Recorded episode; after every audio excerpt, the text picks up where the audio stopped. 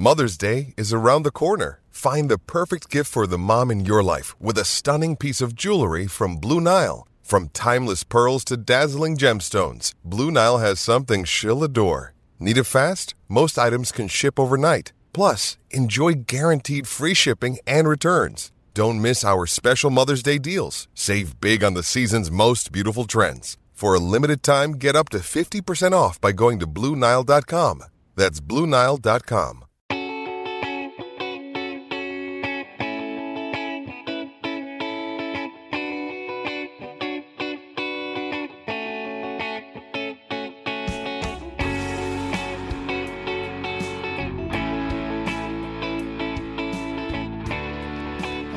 Welcome to another episode of Purple Insider. Matthew Coller here, along with ESPN's Courtney Cronin, as we get ready to go cover another practice. And we're starting to get to the point, Courtney. I feel like most of the position battles are resolved, and we're looking at our watches going, are we playing real football games yet? Yeah, I think there's a couple like the opposite spot, the spot opposite Danielle Hunter at defensive end. I know that Andre Patterson talked about wanting to get Stephen Weatherly and DJ Wonnum equal reps, equal game situations uh, in the first preseason game. So that's the only one I would say that's probably not resolved. But, and I know you've talked about this ad nauseum from the first preseason game because what else do we do except beat stuff into a pulp that, uh, effectively will not matter down the line. But nonetheless, we do know a lot of things about the position battles that were unresolved going into last Saturday.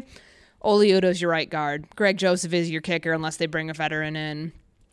And beyond that, they have really bad depth in the secondary. So, I mean, all those things have seemingly resolved themselves or at least given us answers to things we didn't fully know, but now we do. And uh, here we are, week whatever of training camp. And I'm really lost track of all the days. Do you think that this is the most boring from that perspective, from the battles? It has not been boring from a storylines perspective, from the coaches consistently calling out players at the podium, yeah. vaccination status debates, and all that sort of stuff.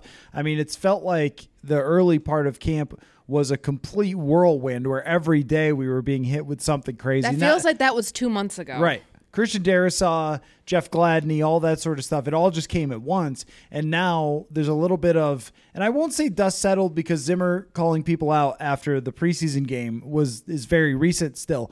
But in terms of the battles, usually that's the big discussion. Oh, this guy, he had a couple catches today. Bisi Johnson is emerging over Dillon Mitchell or whatever. like normally that's kind of the place we're getting to right now. And yet it just feels like, yeah, that Weatherly and Wonnum thing is the only real battle that is even worth talking about the rest of the way. Yeah, and I think what Mike Zimmer said on Tuesday when we talked about Kellen Mond and that he had his best practice of, you know, his time as a Viking. On Monday, he operated the huddle in and out of it much quicker. He was accurate. He had like a sense of urgency with playing up tempo a little bit more in terms of like the the, the progressions of his reads and not having a predetermined read. Like Mike Zimmer was asked about, well, you made those comments on Saturday about him needing to pick things up. Effectively, do you think he heard it, and do you think that that is part of the reason, you know, of lighting a fire under him? And you know, for all, for all intents and purposes, that's exactly what Zimmer said he's doing, that he's trying to light a fire under these guys. I'm paraphrasing here, but that, you know, some guys take to it, others don't. But he is effectively using the media to get his message out there. He did it with the vaccinations. We all know where he stands. He probably said the same thing in the locker room, but to go out and say it publicly is is a pretty big statement. Him saying what he said about Christian Darrisaw, one step forward, two steps back, then following it up a week later, we didn't expect this with the injury and the subsequent second surgery that he had because of it. And then with Kellen Mond, not once but twice, he's talking about how slow he is at processing and, and everything's moving way too slow compared to where it needs to be. He's getting his point across. I think that that the whole read between the lines stuff, it's not hard to do with this head coach and this team because those have been the focal points of, of the storylines within training camp because there are not so many position battles. Like we came into camp with a few. And I think that if you really want to get in the weeds and talking about like who's your, you know, backup outside, you know, backup right cornerback who's going to be aligned in the nickel and in, you know, this sub package, whatever. If it's not your starters, that goes further down the weeds into the weeds, but everything else kind of feels very uniform right now, which I think for a team that has had so much uncertainty and just kind of feeling that they're on shaky ground, that's probably a good spot for them to be in. Uh, I think that Zimmer is fair in calling out people who haven't done anything yet in front of the media. Like you won't hear him comment on a mistake by Harrison Smith or something like that. I think he kind of learned his lesson a little bit with Anthony Barr in, in the tendency to coast issue. Um, that you can't make certain comments about veteran players and things like that, but rookies he's always been willing to say they need to do this or they need to do that and just be straightforward with it, which I think is fine. I don't know if you think that there could be a potential issue there. To me, I sort of and maybe it's old school of me to think this, but like, well, do something first. Like Yeah. like earn the respect to to the point where you don't get called out in front of everybody for acting like you're in slow motion. You know what I mean? Sure, and I think you know the one thing that you could maybe argue with Darasabi is when you talk to teammates, you talk to his offensive line coach, they're all saying the right things publicly that he's trying his best. It's not his fault that his groin got re-injured, and even Zimmer said that last week that you know it's a nagging thing because of the movements, because of you know his position as an offensive lineman. You're crouched down for the majority of what you do. You got a groin injury last I checked, your groin's what helps move your leg around to to backpedal in your pass set. So even he understands that it's like it's not his fault entirely, but he's airing the frustrations out because it's like, come on, we expected you to be ready week one. I don't know if there's anything Christian Darrisaw can do about that. I mean, unless he completely botched his rehab or like wasn't doing it or you know gained a bunch of weight and came back overweight, things like that. But I think Zimmer gets his point across with rookies because they're hedging so much of the success this year, especially that offensive line, on rookie development of Wyatt Davis, of Christian Darrisaw. And we haven't seen it yet. And that's him airing his frustrations when he makes those comments. And I don't think you can fault him for that because the intel they got at the time was everything will be fine by the time this guy gets to camp and is full go. Right. And that has not obviously been the case. And uh, just sort of funny at even the suggestion that he could be ready for week one. Yeah, And that seems rich. I don't un- believe that. Yeah, I don't understand where that comes from. And we've even seen Blake Brandel get on the field a few times. Uh, He's the third string tackle and take a few reps. And I think that he's the backup going into week one. It's just impossible to see someone not getting any 11 on 11 reps to this point as we record this on August 16th or 17th. 17th. And, and I mean, we're not far away at all from the season. He would have to take huge steps forward. Um, but that one, I do wonder if there's a little bit. I'm always sort of thinking about 2016 and how Zimmer's bluntness uh, frustrated some people inside that locker room and like which jabs you could take. Um, if you've ever watched The Departed, that's a guy you can't hit, or that's not a guy you can't hit, but that's almost a guy you can't hit. Like these rookies are guys you can hit, but usually where it gets a little dicey is with injuries where it's Yeah. not somebody's fault, like you said, that their groin has become a problem or whatever. Um, and so to make comments about it, you could see other people going, hey, come on, man. I mean, it's, it's an injury. These things happen. Um, but Zimmer, I think, has always wanted guys to maybe come back before they were ready. And even with Riley Patterson, the kicker, he seemed very annoyed that the kicker had not gotten back out there. And I think it's become, as we talk about how those battles are not the biggest story, it's become the biggest story of just the demeanor of the head coach on a daily basis. And before we get into a game of Talk Me Into, um, which I've been looking forward to playing, I just I, I threw it out there kind of that I, I feel like Zimmer is sort of making it clear to the world that, hey, this is what happens when you rely on rookies to fill key spots. And hey, this is what happens when a lot of your draft picks miss is that we get killed by the Broncos. And there's this subtle, or maybe not that subtle anymore, look what I'm working with here outside of the top guys on this team um, that points more toward the draft. But give me your interpretation of how, I guess, um, straightforward Zimmer has been about the things that are bugging him this year. I tend to believe this year, because this is my fifth season covering the team, I can't remember any other year outside of some of like the bluntness, like with Case Keenum has a horseshoe around his neck, or you know, it was before my time, but Xavier gets nervous uh, when they had their mutiny in the, um, you know, in the secondary back in Green Bay, and what was that, 2016? Like, Yep, yep. there have been those comments that are so like, whoa, that like they stand out. These I don't know if it's more subtle with Zimmer. It actually doesn't feel subtle. That's probably the wrong way to put it. It just feels more routine because every single day there's something, and he's not afraid to voice what he thinks about certain things. I mean, there's certain instances where he'll catch himself.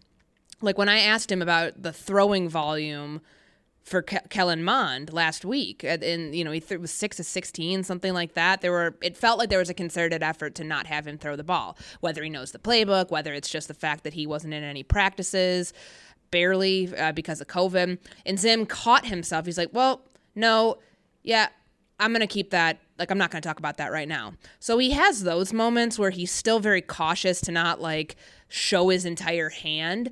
But I think with um, with the rookies, he's looking at this being like, we have an 11 person draft class, and one of them right now who's got a knee injury in Kene Nwangwu is probably the only one that they can hang their hat on as somebody who's going to have a legitimate impact and they can rely on this year. Christian Darrisaw injured, hasn't done anything. Wyatt Davis has a lot of catching up to do, but looks like he's getting better. Kellen Mond still QB three in my mind maybe I might have you try to talk me into something else when we play our game. Um, the the young pass rushers are you know way down the depth chart. Like they're not making any you know big splashes yet. Uh, your six round tackle was shot four times and isn't here. Um, Chaz Surratt hasn't done much. I mean, I can, I can keep going, but it's just like I think he's looking at this like with the comment about Gladney last two weeks ago, whenever about losing a first round draft pick and that Rick Spielman thinks of them as quote unquote gold, those are little subtle jabs at other people who are making the decisions around here. And I think that Zimmer's gotten very good over the years of like letting you know exactly where he stands without being like this draft class sucks and it's not going to pan out. He'll never say it like that. Right. He will definitely have some tone and some, you know, he'll be very curt about it if you catch him in the right moment.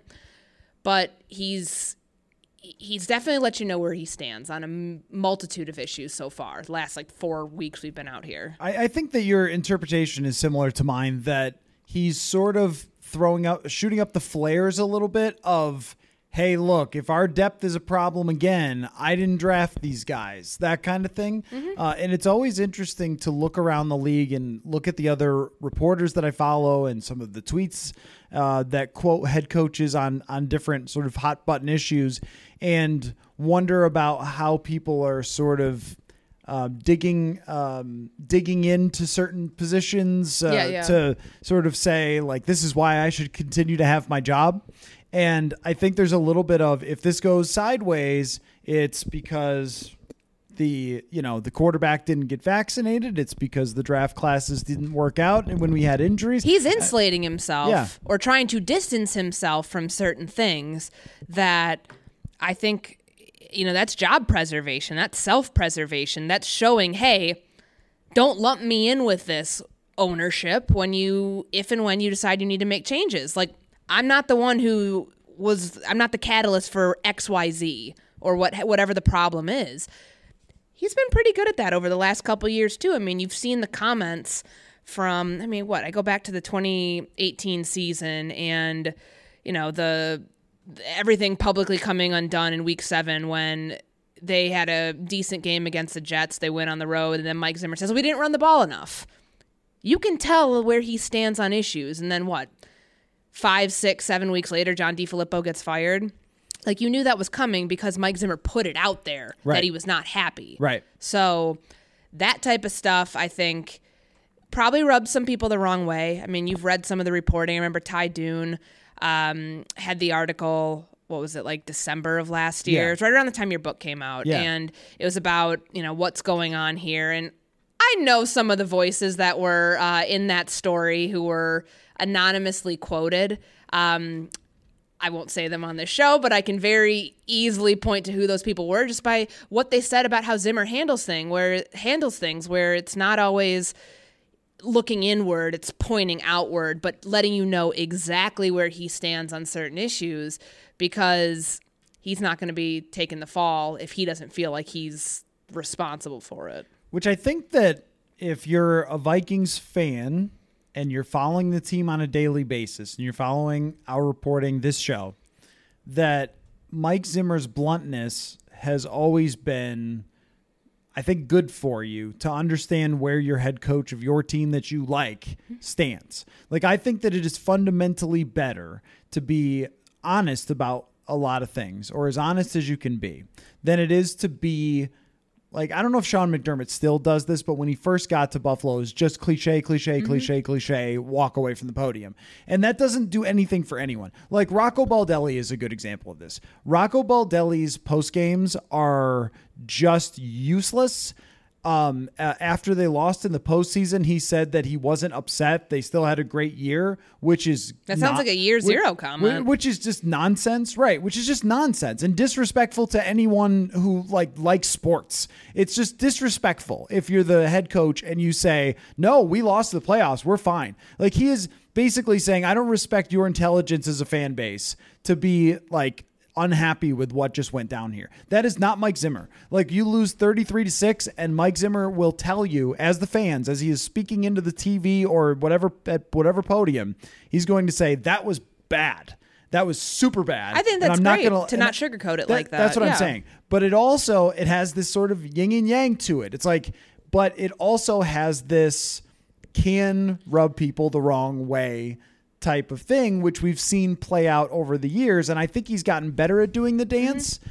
But then the vaccination thing happens, yeah. and then there's some rookies who are getting dunked on, and and I guess I just wonder, like, we go into the season here with already the disposition of being like, yeah, I'm calling people out again because this could be it. So I'm leaving it all out there. Like, well, how how is that going to impact them or not as we go forward? And I think that it matters very much how the first two games go. Like if the first two games go great, it's like, ah yeah, hard ass Zimmer, his his tactics it, it work. worked. Right. Yeah, yeah. It worked. And if it doesn't, it can turn fast, I think. Well, and that's one thing I wanted to bring up because you mentioned the vaccination stuff. Remember there was the one day, I believe it was a Wednesday. So Wednesday before Cousins got back, where he's like prefacing his his media availability with I'm not going to talk about anything vaccination related anymore because the day before whatever the day was when he went in yeah. on the quarterbacks yep. like from my understanding and people I've spoken to there were some players who were not okay with that mm-hmm. yep some veteran players As who expected. who approached whomever and kind of said you know to Mike Zimmer for all intents and purposes like chill out with that because it it's not sitting well in the locker room. It wasn't that the league called and said, "Yo, this is not how you're supposed to do this." It wasn't that he got reprimanded from anybody from ownership, the GM, whatever, because they're all on his side. But mm-hmm. it's um when it starts rubbing players the wrong way because he can't lose the locker room. Like we've seen that happen before, not necessarily you know a situation here, but you've seen what what happens when when a coach loses the locker room, it's over. I think he did in 2016. I th- I think that you, you can speak was, to that better yeah. because you were oh, here. right, yeah, that was like my first year. Yours was your first year was 17. Mm-hmm. Uh, by the end of 16, guys even in the locker room after games were sort of saying off off the record, just like this is this has gotten pretty rough. Yeah. And uh, I think I don't know how much Jeremiah Sirles wants to say about that on the show, but I he could probably speak. Uh, to yeah, I'd be that, really curious to see know, because I, remember that was the year that yeah. the offensive line got called off as being yes, called out yes, as being soft. Yes, and I remember that there were guys who were really upset about that, and I could see this being the same thing. This this vaccination thing is very personal to some people, mm-hmm. and uh, whether you agree with them or not, which I think um, we've seen from society that the the majority of I think football fans would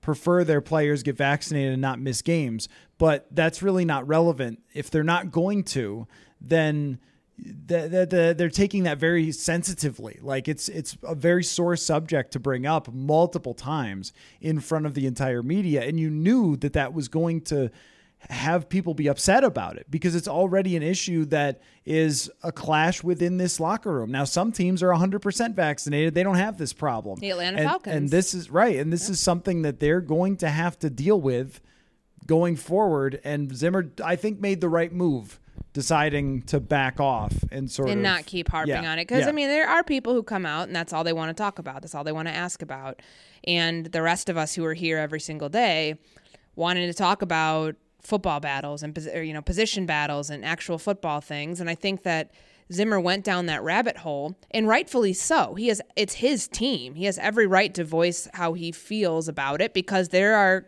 legitimate football consequences to not getting vaccinated. There are. You lost your quarterback room. It could very easily happen again. But I think that even he realized kind of what was a general sentiment of, damn, we keep talking about this every single day. Can we just talk about ball? Can, we, can we do Yeah. something else? Yep. And Yep. um, but I, I appreciate the transparency. I appreciate the the look into how he really feels. Like you're never going to be able to guess with him. Like you're going to know. Yep. And that's for better or for worse. That's I think what you want in a coach because people who can shine a turd and make it look like steel, that's that doesn't do anybody any good. Hey everybody, the season is on the way. Fans are going back to stadiums, so you have to be ready with the best Minnesota football gear. That's why you have to check out SotaStick. I saw a ton of SotaStick gear around training camp. I expect to see it in the stadium as well. There's so many cool designs on hats, t-shirts, and hoodies for the fall weather, including the John Randle design that is extremely cool. There's also the Straight Cash homie Randy Moss homage, Can't Stop the Thielen hats, and a personal favorite, the old video game designs that Tecmo fans will appreciate. Check it all out at sotastick.com. That is S O T A S T I C K.com. Everything is screen printed here in Minnesota, and I can tell you that the shirts are comfortable and they last because half of my closet is now SotaStick at this point. Again, that's sotastick.com, Minnesota sports inspired goods, and keep your eye out for our Soda Stick giveaways. Hey, it's Kaley Cuoco for Priceline. Ready to go to your happy place for a happy price? Well, why didn't you say so? Just download the Priceline app right now and save up to 60% on hotels. So, whether it's Cousin Kevin's Kazoo concert in Kansas City, go Kevin, or Becky's Bachelorette Bash in Bermuda, you never have to miss a trip ever again. So, download the Priceline app today. Your savings are waiting. Go to your happy place for a happy price. Go to your happy price, Priceline. Another day is here, and you're ready for it. What to wear? Check. Breakfast, lunch, and dinner? Check. Planning for what's next and how to save for it? That's where Bank of America can help. For your financial to-dos, Bank of America has experts ready to help get you closer to your goals. Get started at one of our local financial centers or 24-7 in our mobile banking app. Find a location near you at bankofamerica.com slash talk to us. What would you like the power to do? Mobile banking requires downloading the app and is only available for select devices. Message and data rates may apply. Bank of America and a member FDIC. Usually that doesn't last very long. Um, just coaches coaches who have been around a long time know how to sort of I think say what they generally feel without driving people crazy. And this is where Zimmer goes too far to the drive people crazy. But like Mike Tomlin, for example, I think can be harsh. But I think that Tomlin does, at least from what I've heard him do, uh, a very good job of acknowledging like we need to be better in this area or this didn't go well or whatever and where he's not insulting your intelligence but also has the players behind him because he's not like going after a sore subject like Mike Zimmer did and and I understand where Zimmer's coming from and I think a lot of people believe that he's right Yeah. um, to say what he said and there are probably a lot of people who appreciate that the leader of a franchise here that is the center of the sports world in Minnesota was willing to come out and be on that side of things, even just from a public health perspective. But um, you know that it's going to cause some rifting in the locker room, and I'm not surprised that it would. Um, but I just, anyway, so I just needed your opinion on that because it was the most interesting thing to come out of the game. I should have used a better example, like Troy Dye getting lost in coverage or something. Wasn't that interesting?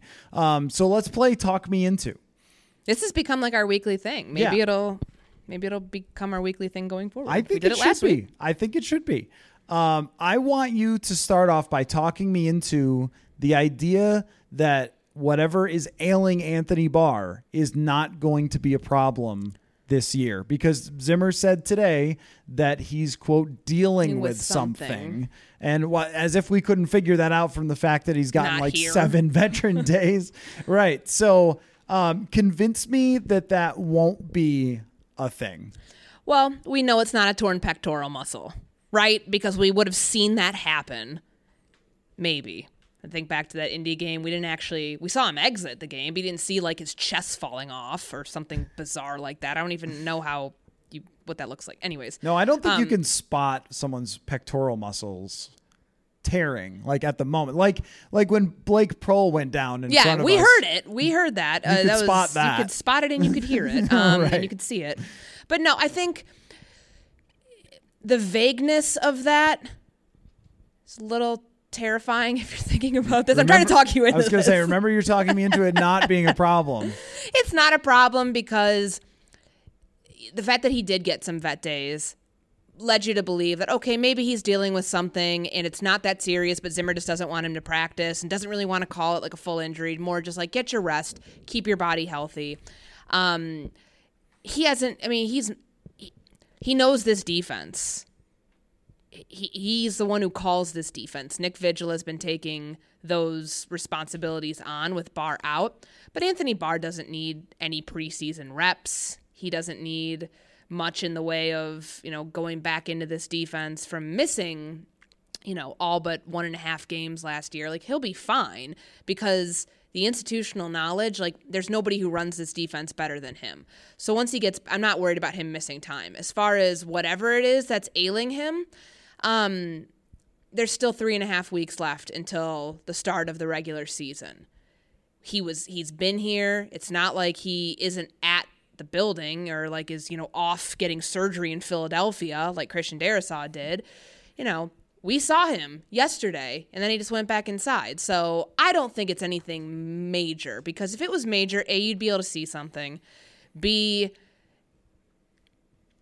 I just don't think he would be here. He would be rehabbing somewhere else potentially, or you would notice his absence more than we've noticed it thus far. You'd notice his pectoral muscles dangling as he ran down the field, right? I We mean, I, I'm not even it. saying it's a pectoral thing because didn't somebody point out that during one of the joint practices he was wearing pants?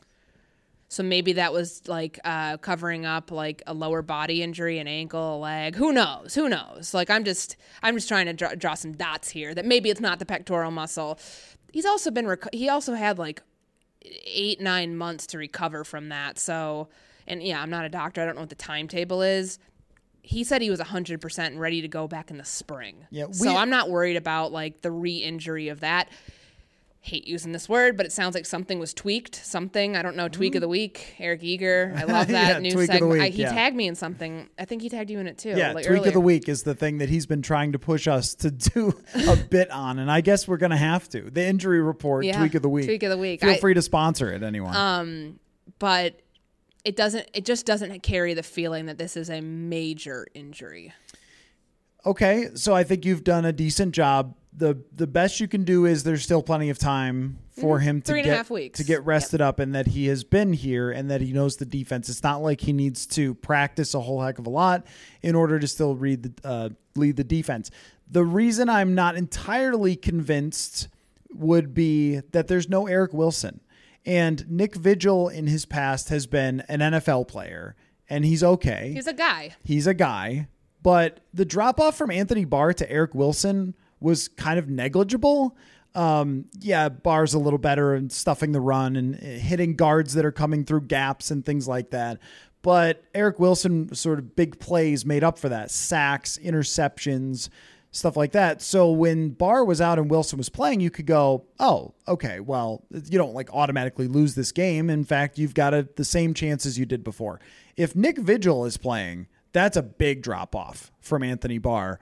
And a we've also seen an injured Anthony Barr in 2016 again where he was playing with an injury and I think that was what actually frustrated some people in the locker room was Zimmer calling him out with the fact that he was playing through an injury that year. I think it was a wrist maybe.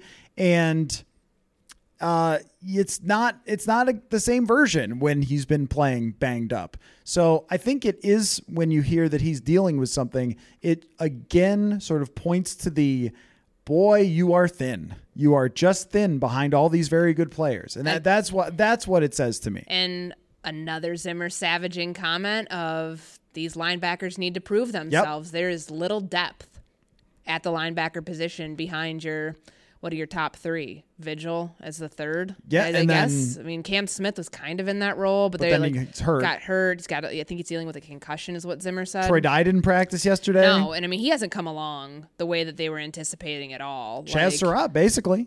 he hasn't really done much either though so i mean yes to, to to to go back to kind of keep the theme going here you know how mike zimmer feels about his linebacker depth Yep. drew his ire last week and uh, i still think he feels the same way but as far as it goes with anthony barr this week's going to be important does he practice? I don't give a crap about the game if I'm looking at this from Mike Zimmer's perspective. I just want to make sure he can practice. And if he doesn't, then you know he's dealing with more than just a little something. Or he's got something going on, whatever Zimmer said. But there's time. Today is the 17th. The first game's not until August, excuse me, September 12th. So you- you're banking on the fact that whatever it is is going to, um, you know, be resolved by then. Okay, I'll give you like 50% convinced on that. Okay. Uh, what would you like me to talk you into? I want you to talk me into Kellen Mond by the end of this weekend surpassing Jake Browning as QB2. Okay, um, I don't think this is that hard. Jake Browning and his pick six just showed us. I'm sorry, but that's what you have here. I You don't think Ihmir Smith-Marsette could have run a better route? I do I do I think he I think Smith. I feel one- like I- I'm like really critical on that, just watching that and then like rewatching the game on uh, my DVR. Not not a fan so far. I think thing- that there's a lot left to be des- lot to be desired there. Yeah, left, I whatever well, I. I agree with you on Smith Marset. I don't think he's shown anything that would make me think, oh wow, okay, they've got a guy because he's looked like Stacy Coley or Dillon Mitchell or whatever. Um, I mean, he was super excited when he scored that touchdown on fourth down against the third string Denver defense. He but was. He was telling everybody this is easy. I don't think that. I wonder if he felt the same way on Saturday. Yeah, it's clear that uh, Mike Zimmer doesn't exactly love that much trash talking from someone who hasn't done anything yet either. But uh, I, yeah, I, I think that route in particular really just flew a flag exactly what route he was running. It when they talk about getting in and out of routes really fast, that was not that. That was like a sort of rounded. He made it so easy for Surtain to see where he was gonna like at what point he was gonna stop, Yeah. and he jumped the route. Right, right. And that's what I mean. And that if you're already anticipating that route as Surtain, then he didn't exactly run it to throw him off. So put it that way. And then he didn't really exactly fight for the ball when it got there. Uh, but that throw right there had no velo on it really whatsoever. And if Josh Allen throws that football, it's probably not picked off because it just gets there fast um, that's the reality of Jake Browning. Is I think he's handled himself in the way that you would totally expect a journeyman backup quarterback to handle himself. Uh, you have to respect the way he's handled himself in, in front of the media, even after the game, coming out Yeah. and taking responsibility. I were- appreciated that. there were some lessons there, maybe even for the starting quarterback, that Jake Browning in the way that he handled something that went wrong. But it, the talent, the arm talent, it's just not there. And with at least Kellen Mond, he can run. He could sort of find a way, even if he's not perfect. He's got better arm talent. He made one play to Whop Philyor that he dropped, uh, you know, in the end zone, but one play that was terrific, where he came off of his read, he scrambled a little and flicked the wrist, and the ball got there fast, and uh, Wap should have caught it, but he's a guy who's not going to be here. So, like, if that's just Practice squad, maybe. yeah, if it's Justin Jefferson's touchdown though. Yeah. And I think that's that's the point is even if you feel more comfortable with Jake Browning, you can't throw an out route because the guy just doesn't have enough velo on the ball. And at least Mond has the physical talent that even if he gets things wrong, he might be able to make up for it. And I think this is different than the Kyle Sloter thing because Kyle Sloter was so far away from that. I don't know that Kellen Mond is so far away from that. Like Kellen Mond is much more physically gifted than Kyle Sloter. Um, so I I think that's your best argument that if he can even get close to running the offense, that he ends up being QB2 because Browning is just going to probably lose if he has to play. Are you convinced? I could be I could be convinced by that if it's the one thing I want to hear more is that this game will decide like this Indy game is is Browning going to start again? Is it going? I mean, do we see the starters at all? But like, then what's the succession? Like, is it Browning and then Mond? How much run does Browning get? If they see one mistake, are they pulling him? Because Mond wasn't supposed to play last week. I know Mike Zimmer said that he never said that. He did say that. Like he's you know because he wasn't sure with like COVID coming off COVID where his body was going to be at physically if he was going to be up to it. So something told them like yeah we want we need to see this now. And he got two two minute drives. They could have Mm. waited to throw him in in the third quarter. They wanted to see how he acted under pressure. So if we see that again on Saturday, no matter what the outcome of the game is, if they win or they lose, I think that you have a much better chance of seeing a different number two quarterback than Jake Browning. Yeah, I think so too. And the interception pretty much it's sort of solidified that even if you try to be that play it safe quarterback, uh, you just can't in the NFL. I mean, there, there just it, there's no option for that. There's no oh game manage this. Usually, the game managers we talk about are really talented people, like J- Josh McCown, who doesn't ever really win, but is sort of a game manager type. Has one of the great athletic profiles of any quarterback to ever play. And that guy's like a backup game manager. I mean, you know, someone like our friend Gus Frerotte, who comes on the show sometimes, he had like, he threw it down the field all the time when he had Randy Moss and took shots and had a big arm and could throw it 60 yards, 70 yards down the field. Like even the backup quarterbacks who succeed, Matt Moore has had games of 350 yards in his career. We saw him and, and his talent level. I think Browning is just a level below that to the point where you can't really win unless Dalvin Cook runs for 200 yards. At least with Mond, he has the physical gifts to give him a chance. So are you convinced? I can be convinced, yeah. Okay. Mm-hmm. I think that Mond has put himself pretty far behind with choices he made. Yeah, And he's got a lot of ground to make up, Yeah. but this that's why I think this week is so critical for him. Yep. I agree. And if he's not QB2 at the start of the season, he'll have made that bet because he's giving he's getting a lot of opportunities here. Yeah. He got to practice a ton, he got to play in the games. He's clearly going to get a lot of passes in the games and I would expect that he looks better this time out than he did last time, but I think that sort of reality set in for Mike Zimmer that no matter how well you know and operate the offense, no matter how many people like you, there's just a price to play poker here when it comes to height, weight, strength, speed, and I'm not sure that he has that. So, um, In terms of Browning. yeah, in terms of Browning, yeah, no, Kellen Mond does as Mm-hmm. as a guy who was drafted. Uh, okay, so now I want you to. We'll do two more, one for me, one for you. Um, I want you to talk me into Kirk Cousins somehow uh, getting this team fully behind him by week one. Because yesterday in practice, we saw Kirk throw in a "you like that," and Sam screaming about Brandon Dillon too. Yeah. He's super excited. Sam Ekstrom is the most subtly funny person that I have. It's I it's a beautiful dry met. wit. It's one Yeah. of my favorites. He called it corny today, and I just thought it was what a great description of how it felt. But um, there's the unvaccinated issue that is you know, not going away necessarily. There's the fact that they haven't really won anything with Kirk. Like you, you know all the things, uh, and just the general vibe around and the- how slow it took for him to get this offense back up when he came back. Right. The general vibe has been of a lot of maybe eye rolling, like around Cousins so far, and the you like that draw drew nothing, like total crickets from the rest of the team yesterday. Tell me, can, talk me into Kirk Cousins gets everyone behind him by I won't even say week one because that's you've to play games to do this. By week four, everyone's everyone is behind Kirk by week four. Talk me into that happening. Well, they look at the rest of the quarterback room and say, "W- it, "This ain't it. This is not going to win us games." When we're looking at Mond or Browning or anything like that, so they're they're not even like operating on the what if plan.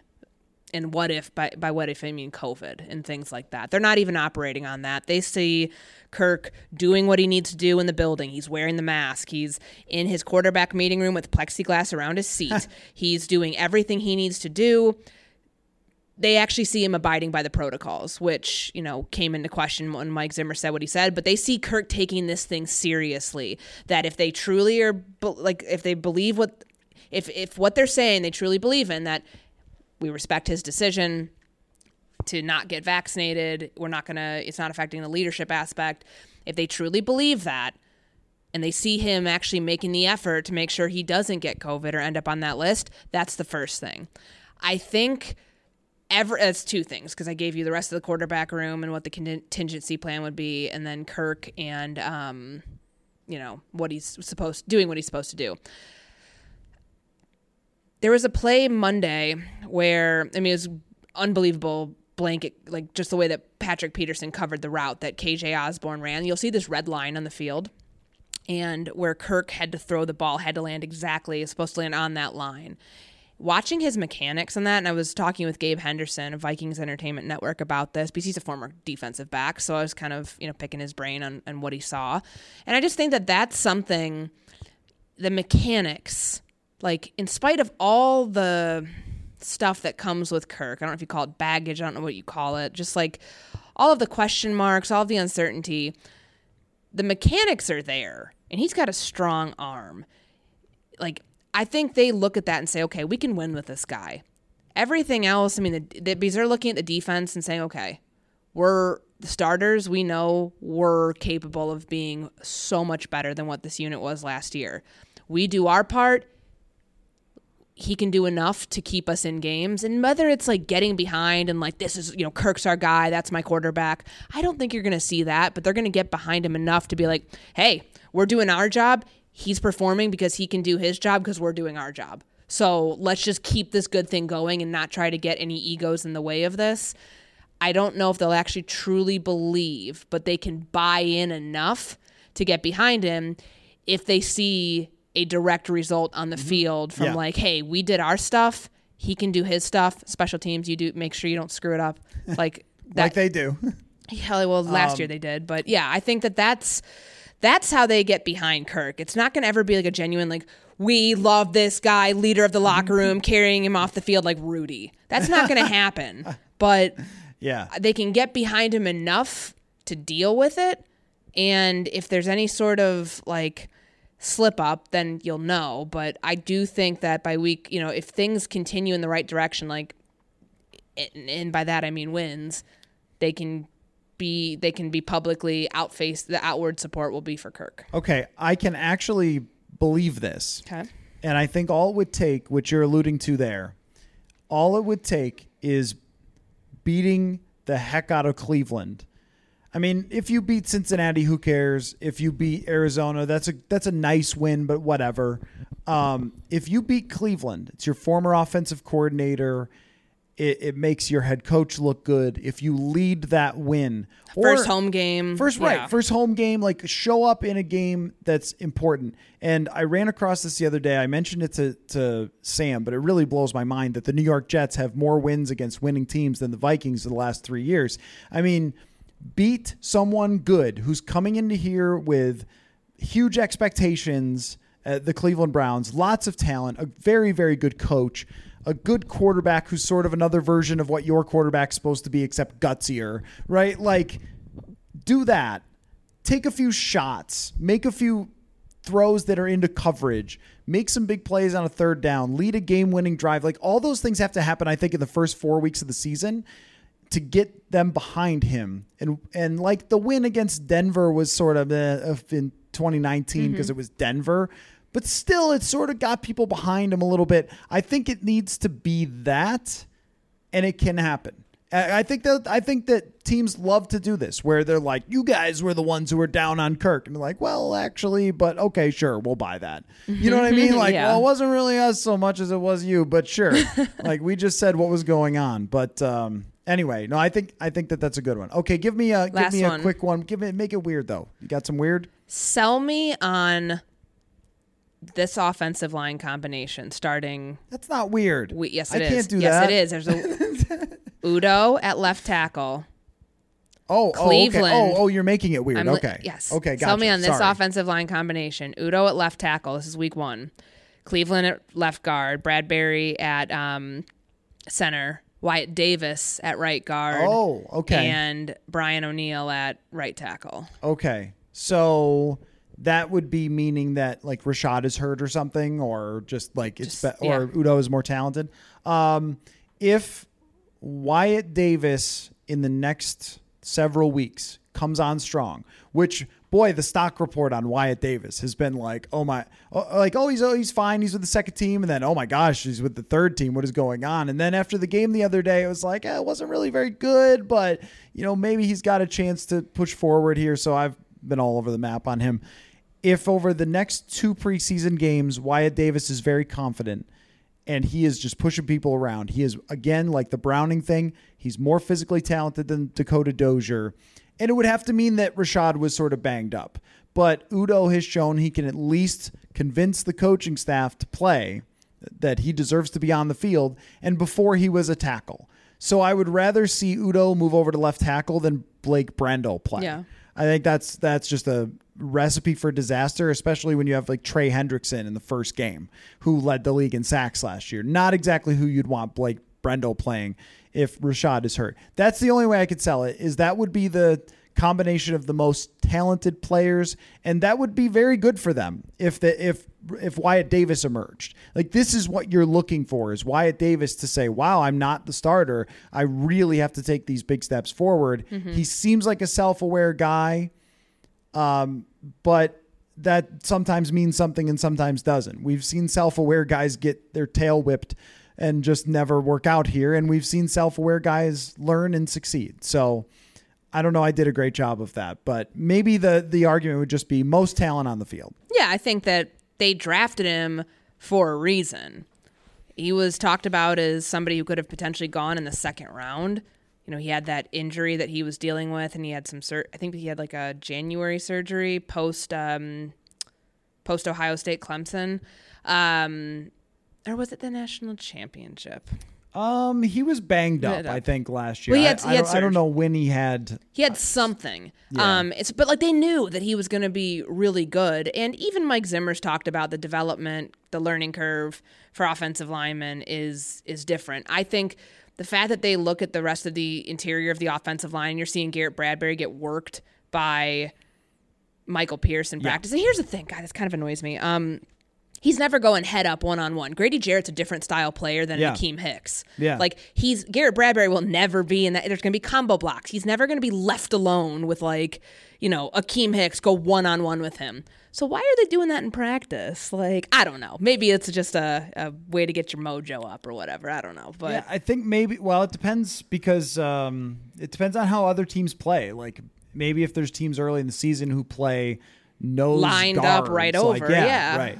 I mean, yeah, but nonetheless, like That's I, how they're going to play with Pierce. So I guess they're probably doing it like that. fair, fair. Um, I just think that the size thing cannot overlook that with Wyatt Davis and what he presents Yeah. to Yep. you as a pass protector on the interior. That's different than Dakota Dozier and probably different than what Oli Udoh brings. Right. Um, you know, maybe the same, but they also, if in this scenario, they'd need Udoh at left tackle. Right. Um, At least Wyatt Davis is a guard. though. Yeah. Like that would be part of the argument if I was making it to talk you into it. Yeah, So so, I, I I could I could be convinced. Um, I'm curious to see what's going on with Rashod Hill though, because we have seen him. a little limpy. Yeah, Yeah, a little limpy. The the um the core stars, aside from Jefferson, who seems like he's coming back, the core stars are healthy, but around the edges, there's a lot of the like, you know, with Jefferson, there's a little bit of the, you know, banged up lingering thing he used that word. And then there's the Barr, there's a little something going on there. And then there's the Westbrook, he hasn't been back. And But he's on Mike Zimmer's timeline, that's what he said. So there's there's just all these sort of um, cloud circling when it comes to the injuries. So